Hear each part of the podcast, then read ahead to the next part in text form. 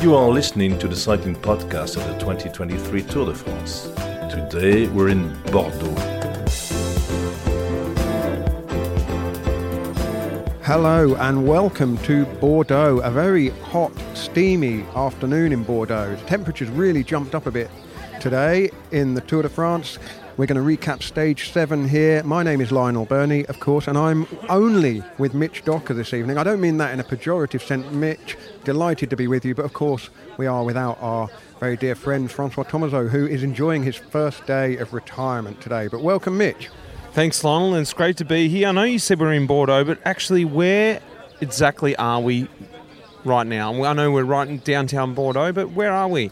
Well, we're in a very attractive pedestrianised boulevard, aren't we? Outside one of a number of bars here, sitting under a nice parasol. The River Garonne is just down there, and that's where the stage finished. We're probably about 300 metres to go here, aren't we? We're parallel with that point. And did you see the huge cruise ship mm. that are parked up pretty much next to the finish line to give all the uh, the holiday cruisers a great view of the stage finish this afternoon. Oh, it's bustling here. I, I could not believe how many people were on that final straight today.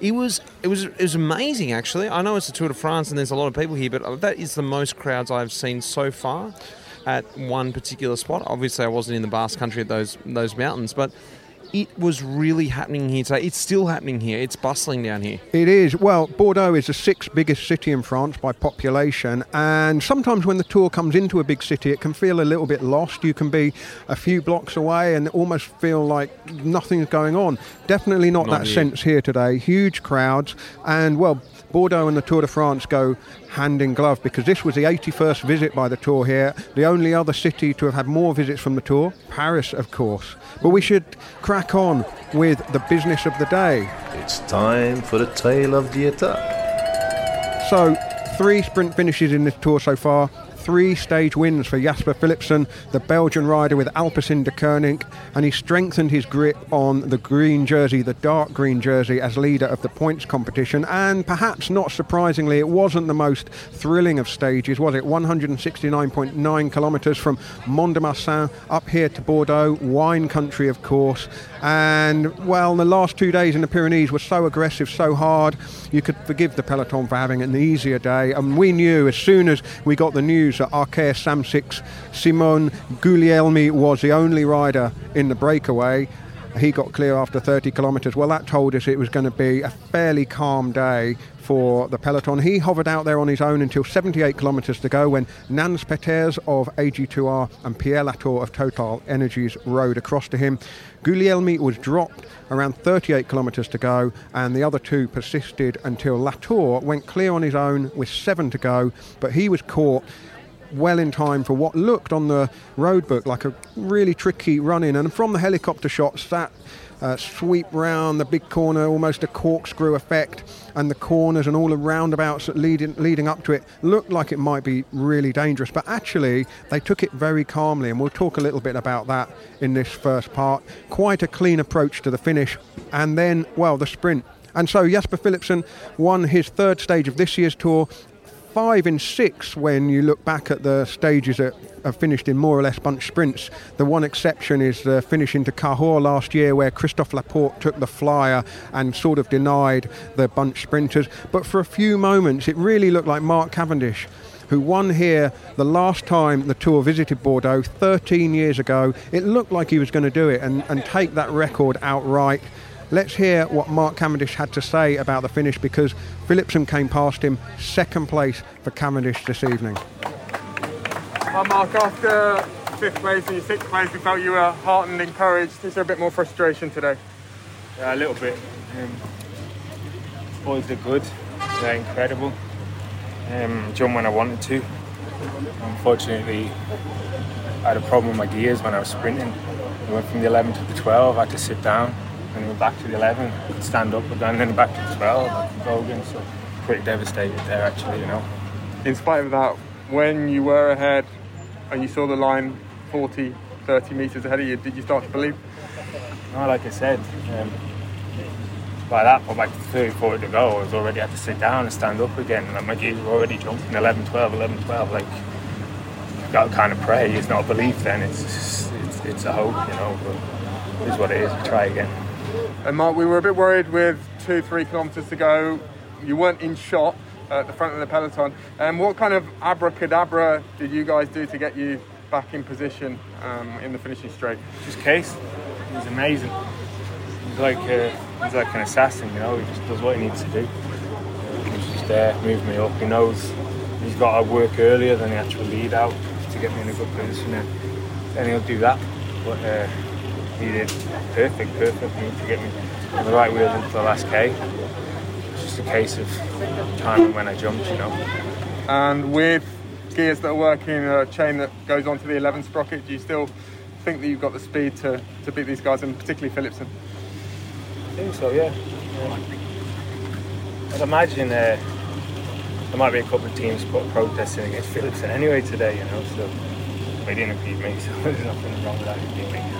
He beat me. For what move was that, Mark? I just came from the left to the right. You didn't impede me at all, though, so it's not, not for me to discuss. So, ITV's Daniel Friebe with the questions there. Praise from Cees Bol uh, for his work in the run in, but crucially, Cavendish explaining that he was unable to select the gear that he wanted and he had to sit down in the sprint, and that really tipped the balance in Philipsen's favour. Although you do have to say that, that Philips, Philipsen looked really, really fast. Biniam Girmay of Intermarché, he was third, his best result so far in the tour. Luca Mozzato of Arkea fourth, Dylan Groenewegen fifth. Overall, Jonas Vingegaard safely home. Jumbo Visma had Laporte lead Vingegaard through that tricky section of the finale, so there's no change overall, and there's no change to who's wearing the other leaders' jerseys either. But Mitch, what did you make of the finish? Philipsen clearly the fastest in this race, but Alpecin Deceuninck also seemed to get the lead out spot on again. They really did actually, and it was about 2k to go. They, they were up there as well with Jumbo Visma, who Jumbo Visma were obviously trying to get Jonas Vingegaard inside that. I think it was 3.6k today. Actually, they extended the safe zone, if you want to call it that. They were actually up there as well, working with them, and they were sitting just behind them as they knew once they got inside the 3k to go, the Jumbo Visma would fade away, and it was someone else had to take charge. It was, it was quite a weird pause there. You know, as the road narrowed as they came across that bridge, there were about four teams across the front. It was almost like a bit of a stalemate. You know, who's going to go? It was too early to go full gas, but it was, you know, it was, it was, everyone was sort of waiting for the first team to go. And then, is, is, this because there's no lead out train? Every team's got one, two, at a push, three riders still in the mix at that point. So there's no one that wants to make the mistake of going too early and, and blowing their chance. Well, I think they're just exactly right. They didn't have enough men to take control. They had to wait to an area, a, a point sort of 1.5k k to go to go, okay, we've got enough men now to make it to deliver our sprinter. Um, and ultimately, at the last minute, Alpecin Deceuninck had another man come up on their left, almost like a surprise extra ally. He arrived at the front. I can't remember his name, who it is there. He arrived, and then ultimately they said, "It's time to go. It's game time," and they and off they went. Um, and they took control from there. It was it was pretty clean sprint, as you say, as they came into Bordeaux, into that promenade there. It was very clean and very exciting to, watch Mark Cavendish sort of, as the camera showed it, I was watching on the TV, he was out of shot. He was that far back. It probably would have been, you know, 30 wheels back. And he took that flyer, and my heart was in my mouth at that point. I thought, he's got it. He really has got it. Yeah, I mean, we were counting how many riders were in front of him at the point that Cees Bol starts to move him up, and it's definitely 25, maybe 30 riders. But then, even with, you know, three, 50 metres to go. He's still not in the overhead shot, is he? He's, he's, coming from so far back. And he looked like he had the Cavendish jump of old, didn't he? Because he got out of the saddle, he accelerated past everybody, he opened the door, there was daylight there for a fleeting moment. As you say, I thought that was it. 35 Tour stage wins. History is going to be made in Bordeaux this afternoon. How appropriate would that be? This is the kind of the capital city for sprinters in the Tour de France. But no, Philipsen, you just have to say yes, the, the issue with Cavendish's gears certainly hampered him, but I, I don't know whether that would have been the difference anyway. Philipsen just looks really, really fast, and as you say, Alpecin Deceuninck had no hiccups on that run-in.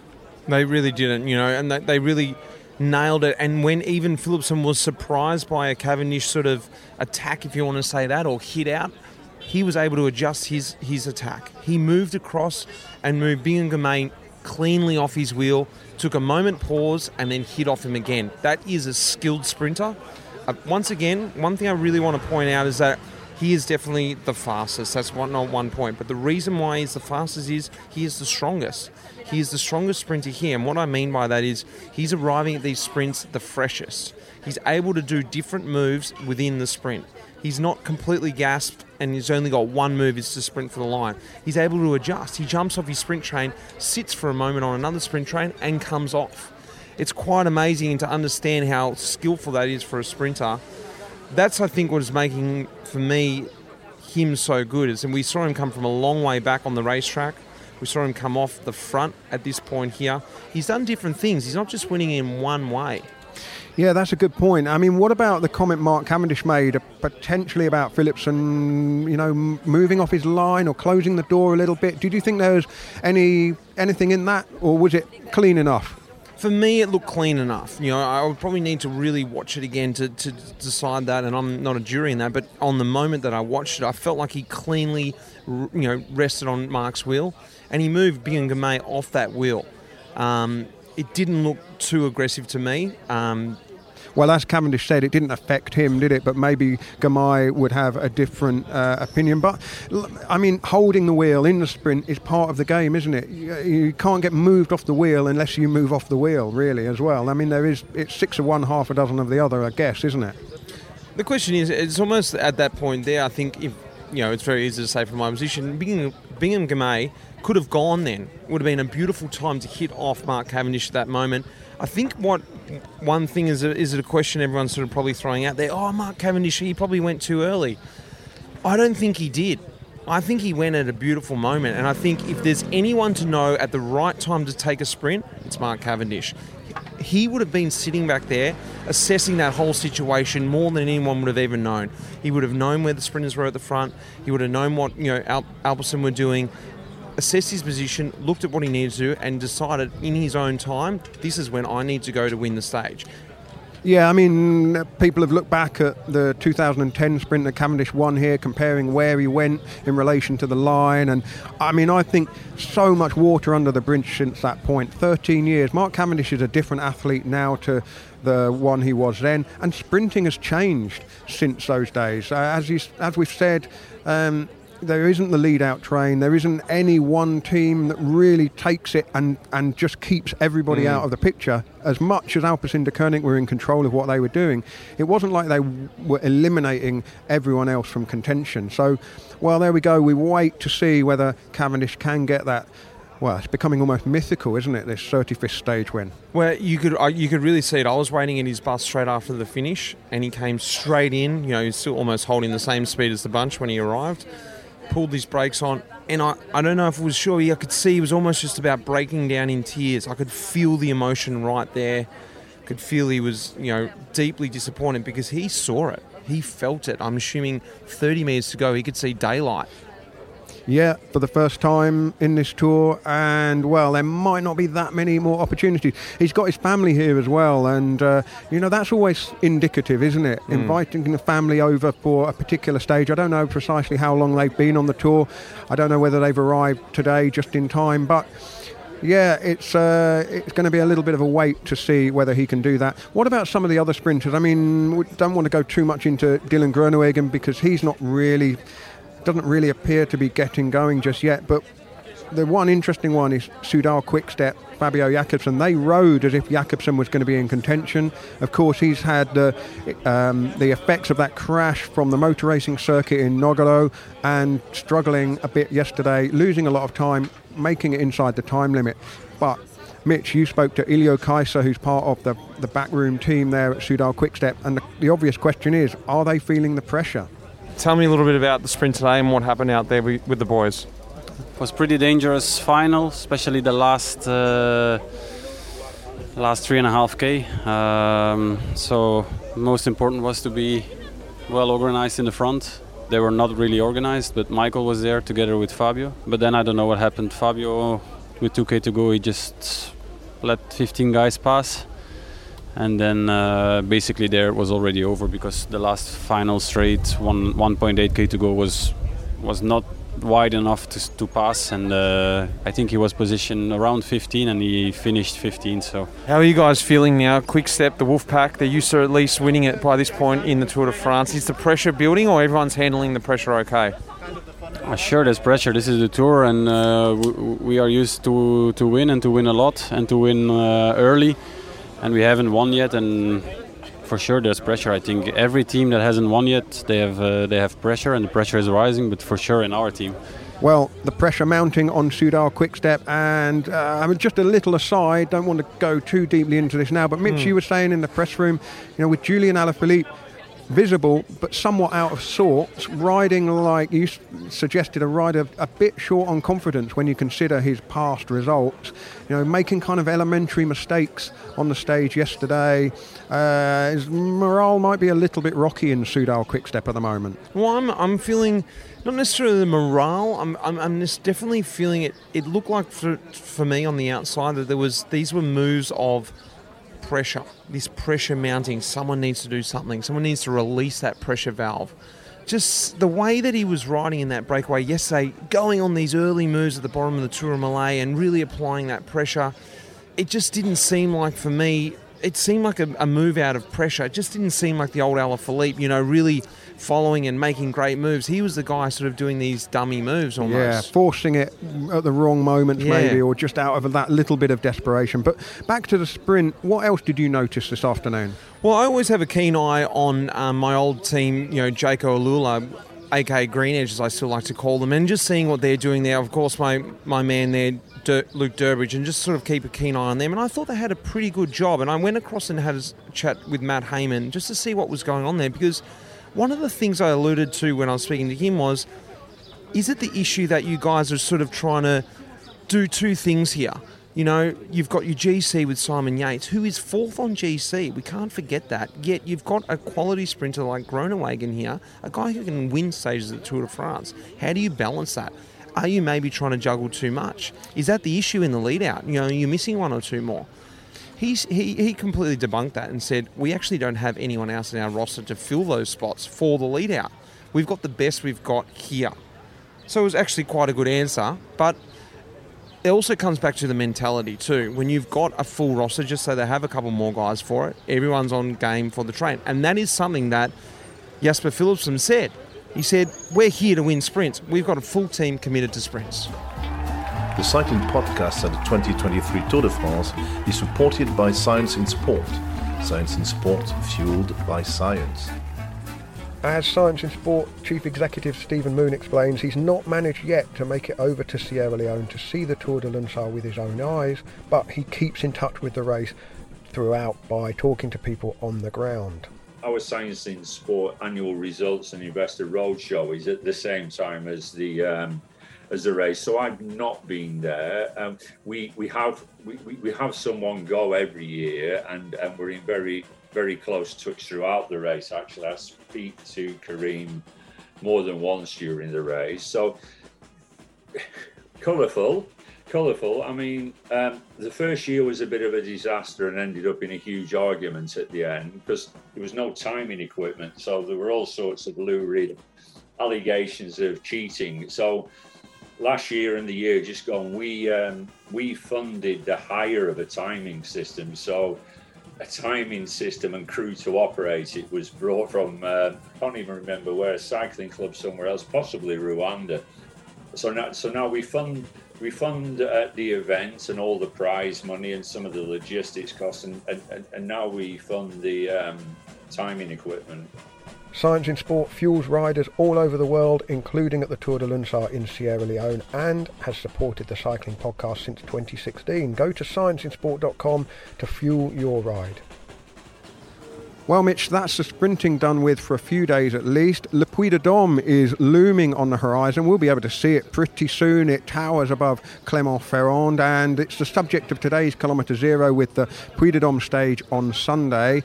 And if you want to sign up as a friend of the podcast, you can listen to the whole Kilometre Zero series. Go to thecyclingpodcast.com, and it's really easy to sign up and then get the subscription feed link directly onto your phone or device or however you want to listen. And for the first time, you can sign up monthly as well. So uh, an annual subscription obviously helps out the cycling podcast that bit more. But if you're not, you know, you're wavering about uh, the Friends of the Podcast scheme or the Kilometre Zero episodes, sign up for a month. It's a couple of cups of afternoon cappuccino, and uh, well, you can see whether you like uh, what you hear. And well, we'll like what we hear next because we're going to hear from a very good friend of the podcast.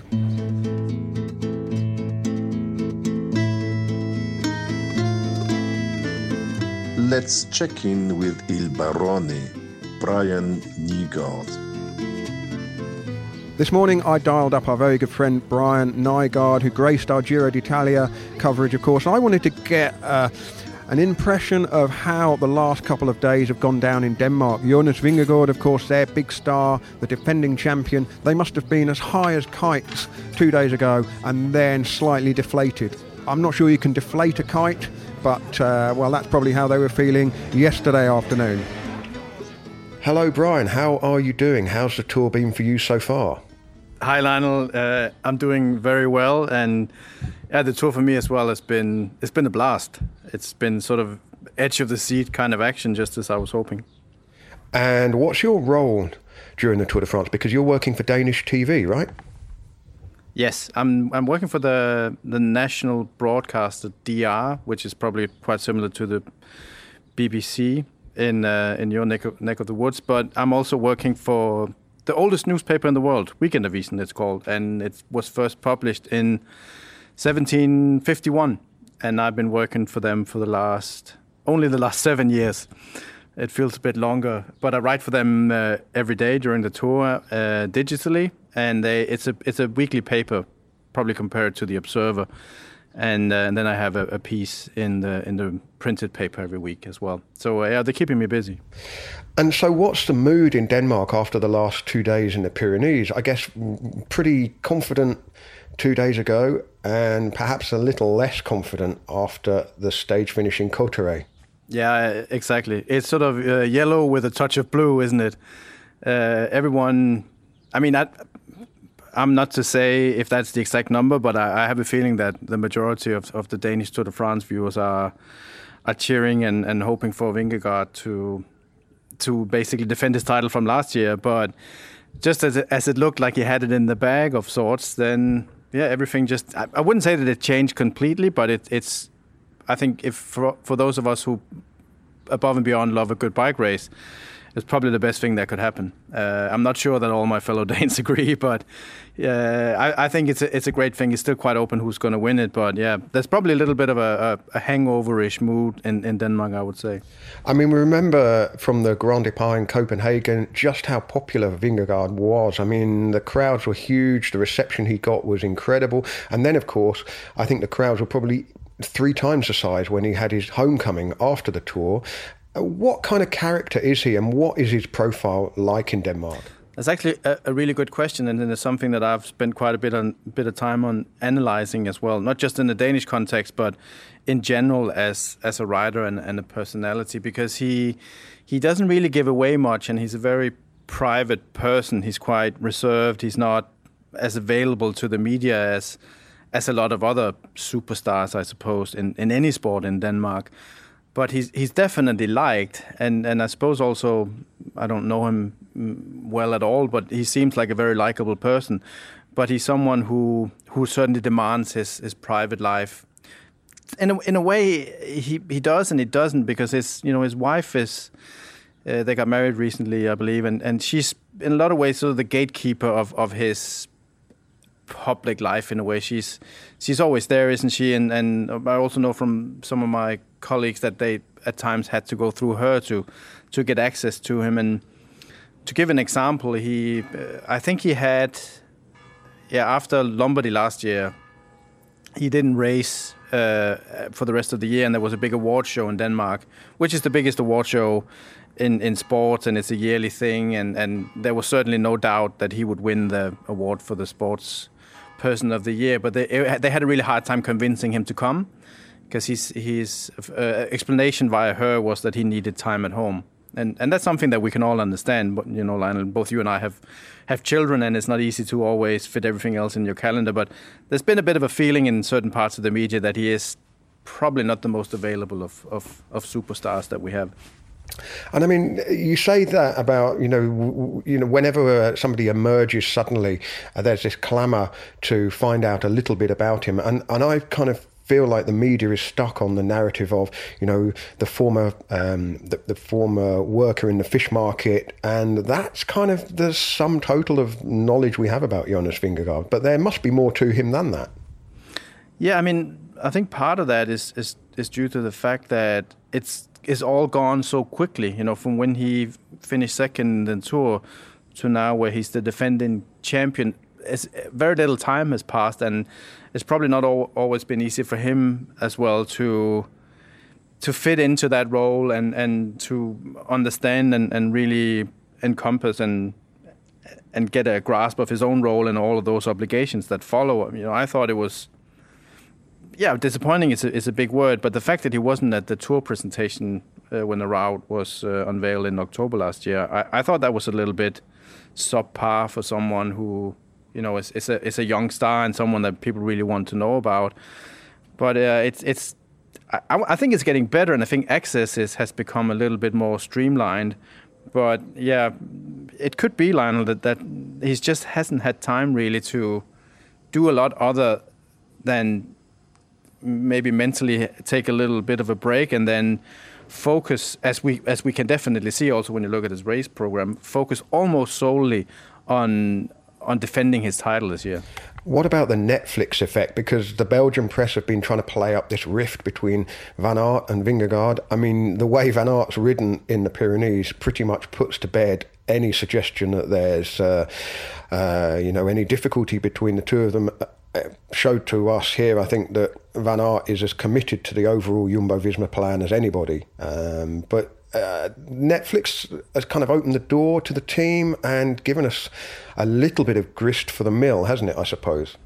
Yeah, yeah, and, and, and I think in certain scenes in, in the Netflix series, we, we caught a glimpse of what, what could have been a conflict and what could have been a, a, a difficult way for them to adjust the, the the horsepower they have to the various goals they, they insist on having.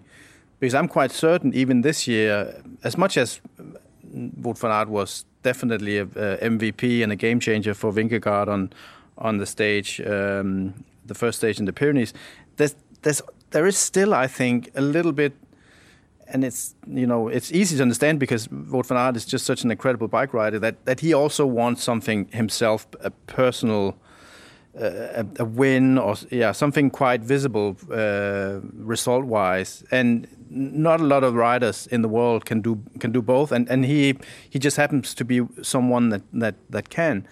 And it's it's Jumbo Visma's headache to administer it. And so far they've done quite well. But I'm, I'm not sure that, that we can just say and and well that's it. There's no conflict and, and everything will be fine because I don't think Wout van Aert is, is is willing to leave this tour without winning something for himself.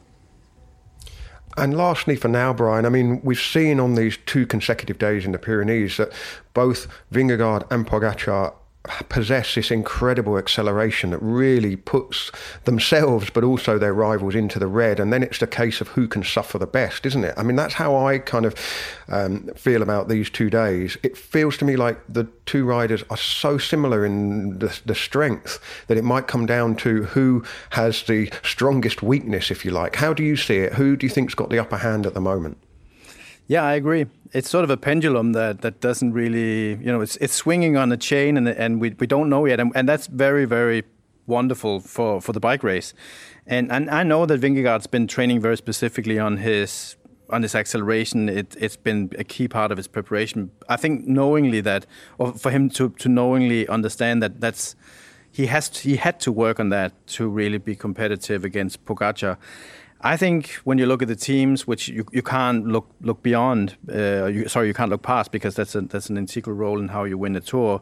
Jumbo Visma is, is the strongest team, but right now, at least until now, I think Pogacar has a little bit the upper hand because that half minute of uh, of daylight uh, Vingegaard has in the yellow jersey is a very dangerous lead, and uh, we, we won't know until Sunday whether he's actually able to get back into the role that he had in the first day of the Pyrenees to really put Pogacar under pressure and. And uh, yeah, that that that doubt I think is is a is a wonderful dynamic for the race because I certainly don't know either. Brilliant. That's what we love about the Tour de France, isn't it? Uh, Brian, thank you very much. Have a great day. We'll check in again with you very soon. Thank you very much, Lionel. Always a pleasure.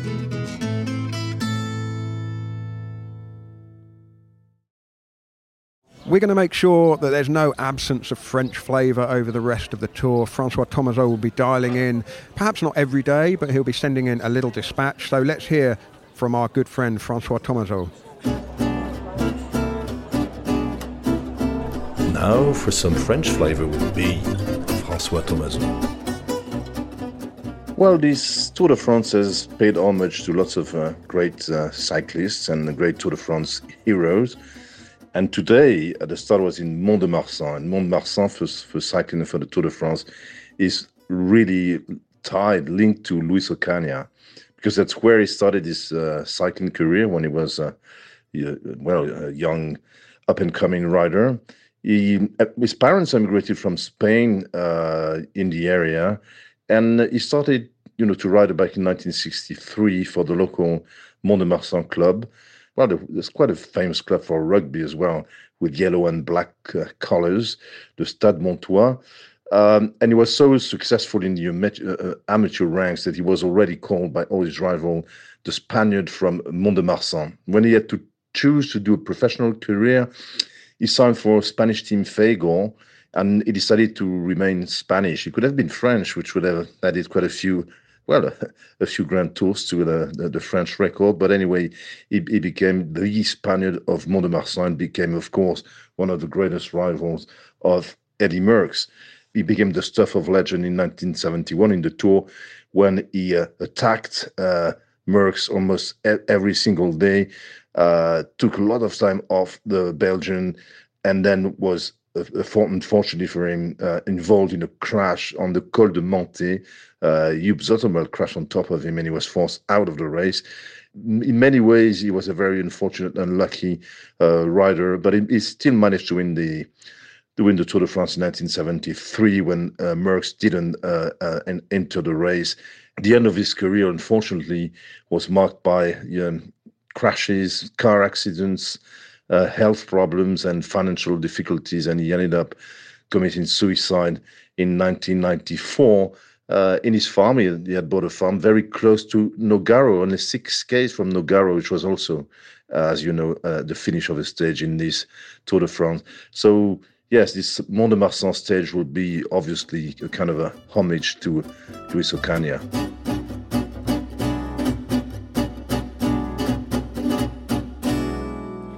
We didn't actually make it to the start in Mont de Marsan this morning, not because we were struggling with post-retirement bash hangovers. Oh no, no, no, no. We, well, we weren't, we weren't, but we did have a quite leisurely start. We wanted to have breakfast, say farewell to Francois, and uh, get on the road in our own time. We were actually hoping to get to La Bastide d'Armagnac, to the Notre Dame des Cyclistes. There was an intermediate sprint there a few days ago, and well, it's a chapel dedicated to cyclists. It's got loads of old jerseys in there. There's Jacques Anquetil's maillot jaune from the 50s or early 60s. I thought, Mitch, you'd love it in there mm, as a mm. real kind of nostalgia um, you know, well, you, you love the old jerseys, and uh, well, so do I.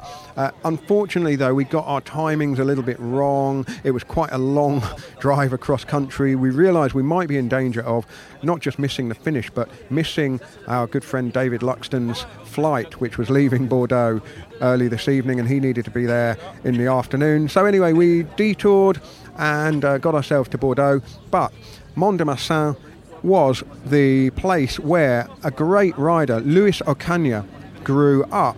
So, as Francois explained there, Luis Ocaña, born in Spain but brought up in Mont de Marsan, and this Sunday is the 50th anniversary of one of the greatest Tour de France stages you might not have heard anything about. Now, Having won four tours in a row, Eddie Merckx skipped the 1973 event entirely. He won the Vuelta and the Giro instead, and apparently that was because his team sponsor Molteni insisted on a clause that meant that Merckx rode both the Vuelta and the Giro. And once he'd done both of those, because they were held in the spring in those days, Merckx decided that doing the treble would be uh, a bit too much. There's been all sorts of stories over the years that the Tour de France organisers paid Merckx to stay away because they were getting bored of him winning every year, but I'm not sure that's the case. Anyway, Ocaña was already a kind of cult hero, a brilliant climber. He'd looked set to win the race in 1971 until he had a terrible crash on the descent of the Col de Menté. And in 73, he went into the race as one of the big favourites. He was already in the yellow jersey, but it was stage eight of the tour in the Alps, which went to Les Orres. Huge, huge day. 237 and a half kilometres over the Madeleine and Telegraph, the Galibier, the Izoard, and then an uphill finish at Les Orres. It took them 7 hours 55 minutes in riding time. And Ocaña, who was already in the yellow jersey by about three minutes, and his compatriot, Jose Manuel Fuente, absolutely destroyed the field. And in the end, Ocaña beat Fuente by 58 seconds, but the third place rider, Mariano Martinez, was 6 minutes 57 back, and sixth place, Joop Zoetemelk, was 20 minutes back. Can you imagine that? Sixth place in a tour stage, What, how 20 far minutes back down. was the Gruppetto? Ah, who knows? I mean, probably finished the next day. But Was there time cuts in those days? do you know? Good question. I think there probably was. Uh, we need Francois here for that I question, know. don't we? But um, Ocaña ended up winning the tour by more than 15 minutes, and Fuente was third. And as I say, it's probably one of those classic stages that has been overlooked. And certain people have suggested maybe it's because the two protagonists were Spaniards rather than French riders, even though uh, Ocaña was could have been claimed by the French because he grew up in Mont de Marsan.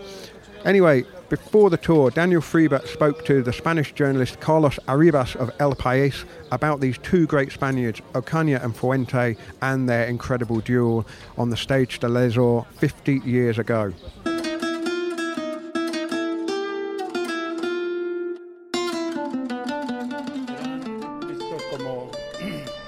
dos corredores iguales. They were seen as equals. The Spanish fans put them on the same level. They were stubborn, stubborn, stubborn. They both rode on instinct, and above all, I don't know if hate's the right word, certainly a very strong word, but they each had this desire to do away with the other one. It was a tremendous rivalry, the same rivalry the two had with Eddie Merckx. It was a little bit of this mentality of not accepting that anyone could even entertain the idea they were superior. No one would dare to attack Merckx except them. So or Fuente were two equals who inevitably clashed. One was more of a climber, Fuente, whereas Ocaña was a more complete rider. He was a superb time trialist and a climber. Ocaña always complained that in France he was considered Spanish and in Spain French, and that bothered him greatly. But when he came to Spain, he won a Spanish championship and raced the Vuelta with the Spanish champion's jersey. People admired him as a Spaniard. Another thing is that we in Spain have always liked climbers more, people who, as they say, will put their balls on the table. Fuente was the embodiment of that, whereas while Ocaña was also very bullheaded and very stubborn, he had more tactical sense. The Spanish had a different kind of love for Fuente because he was a climber and he was Asturian, and that means a lot. Fuente was from Asturias, his parents were miners, and he could have ended up as a miner, but he was a cyclist. He wasn't as poor as many people have made out. It was a family that could afford to help him buy a bike. He didn't come from a really poor family, just a working family.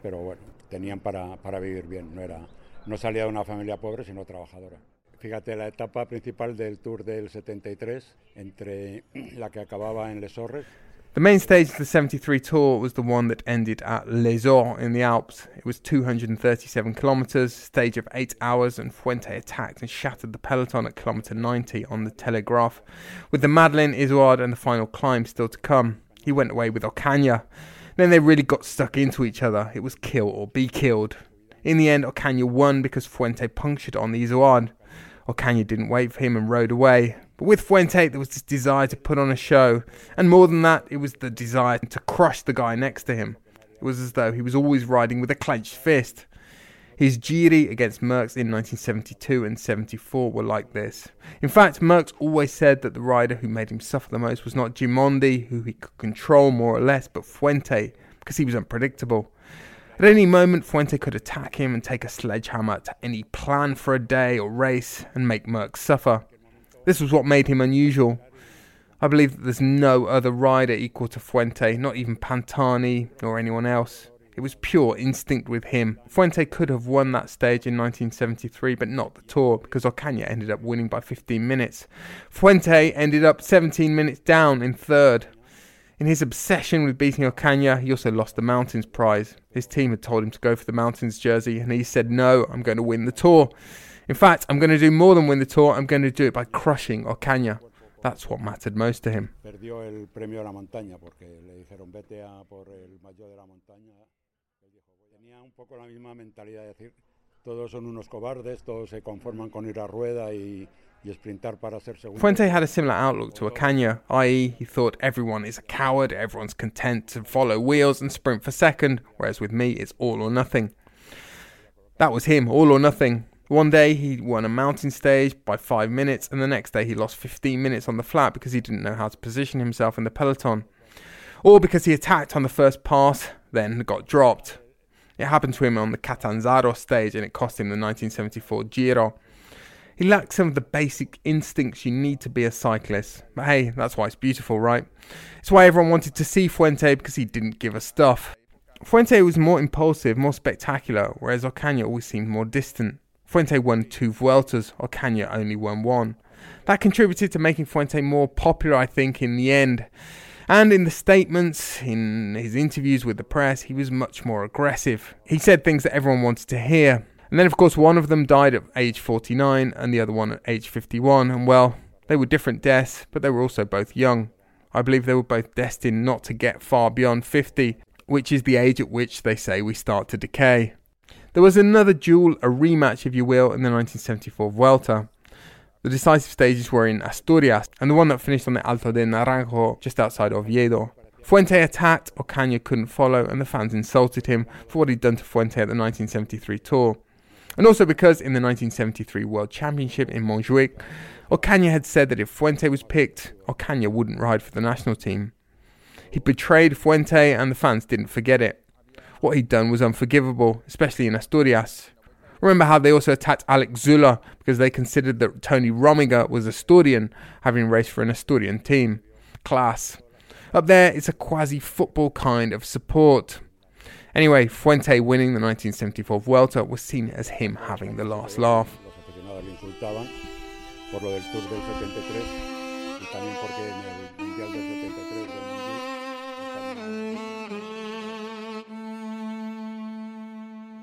Now, the story for both Ocaña and Fuente did not have a happy ending, unfortunately. When Ocaña retired, he bought a vineyard.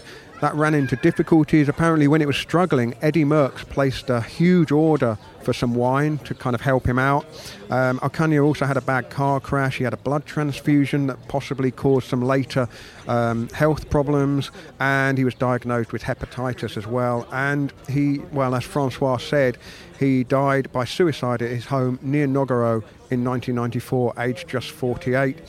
Fuente himself died at the age of 50 uh, with kidney disease, so not a happy end to the story for either Ocaña or Fuente, but the way they raced, uh, and there is footage of um, of them racing on YouTube, which you may be able to find. Just really aggressive riders who, well, as Carlos Arribas said, Ocaña was the sort of rider who, when everyone else was not attacking, he would just, you know, throw down the gauntlet and then, you know, chide them for being, you know, soft, non-attacking, non-aggressive riders. And well, we like to see that, don't we? There's a little bit of that kind of panache in both Pogacar and Vingegaard. They are pure racers, aren't they? But anyway, Mont de Marsan, um, the hometown, so to speak, of Luis Ocaña. L'étape de demain, le dîner d'hier. Tomorrow's stage, yesterday's dinner. Well, last night was quite a special evening, wasn't it, Mitch? We were at Le Viscos, one of Francois' happy places, and lots of people turned up to say uh, chapeau and adieu to Francois, including some friends of the podcast who made the trip. Really great to see so many podcast listeners come along. Great to say hello to you all, and I hope you enjoy the rest of the tour. And I hope you enjoyed the food that was laid on Mm. by uh, the, the master chef Alexi at Le Viscos. 15 courses, I think there were. I won't run through them all, but my podium was the big shrimp wrapped in the, the local ham. That was delicious. Uh, there was a, a mini sort of mini beef burger, really, in, Yes. a, in a brioche bun. That was very nice as well. There was some of the local Bigorre pork, which was cooked very rare indeed, but perfectly Oh, safe that to was do so. beautiful, that one, actually. That was my favourite, yeah. And then, in honour of Francois, there were a couple of things. There was a, a big pate en croûte, which had Francois Thomazeau's name on the top Mm. in pastry. I And ate way too much of that. Francois loves a flan, doesn't he? Gets a flan at every service station, and there was a flan encased in delicious pastry, some lovely wine, of course, and well, we had flan for lunch in honour of Francois, didn't we? But what a great evening it was, Mitch. Probably a bit of a letdown having that flan after the flan we had last night. We got a petrol station flan. It wasn't quite the same, was it? No, it wasn't. No, no. but it was like mind. a it was like a standing de- degustation because all the stuff came, you know, as an entree as we were standing around as canapes. But it was it was really like a, a five star Michelin, two star Michelin dinner that we should have probably been sitting down at a white tablecloth dinner for. It was it, was, that quality, wasn't it? it was Yeah, unbelievable yeah. quality. Canapes are often small and delicate and Mm. just to kind of whet the appetite, but these were proper little mini courses, weren't they? It was Mm. like almost, yeah, like you say, a 15 course tasting menu, uh, which showed off the best of the region. And, well, Francois said a few words to the assembled. Um, He did it in both languages he, too. he did, of course he did. Of course he did. And people laughed in both languages as well, which was nice. And yeah, there we are. Francois uh, is now, I imagine, he's probably getting dressed for dinner. A second consecutive dinner at Le Viscos for him this evening. Um, well, Seb Piquet wanted to pay his own tribute to Francois.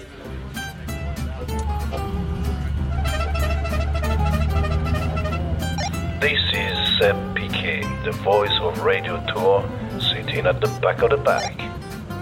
Oh François, mon cher François, au moment où je te parle, at this moment when I'm speaking from the finish in Bordeaux, you are probably struggling with a legendary hangover, the hangover of a career.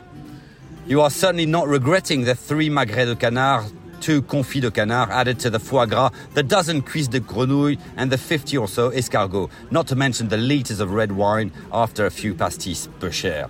That you will not regret, despite that horrific headache.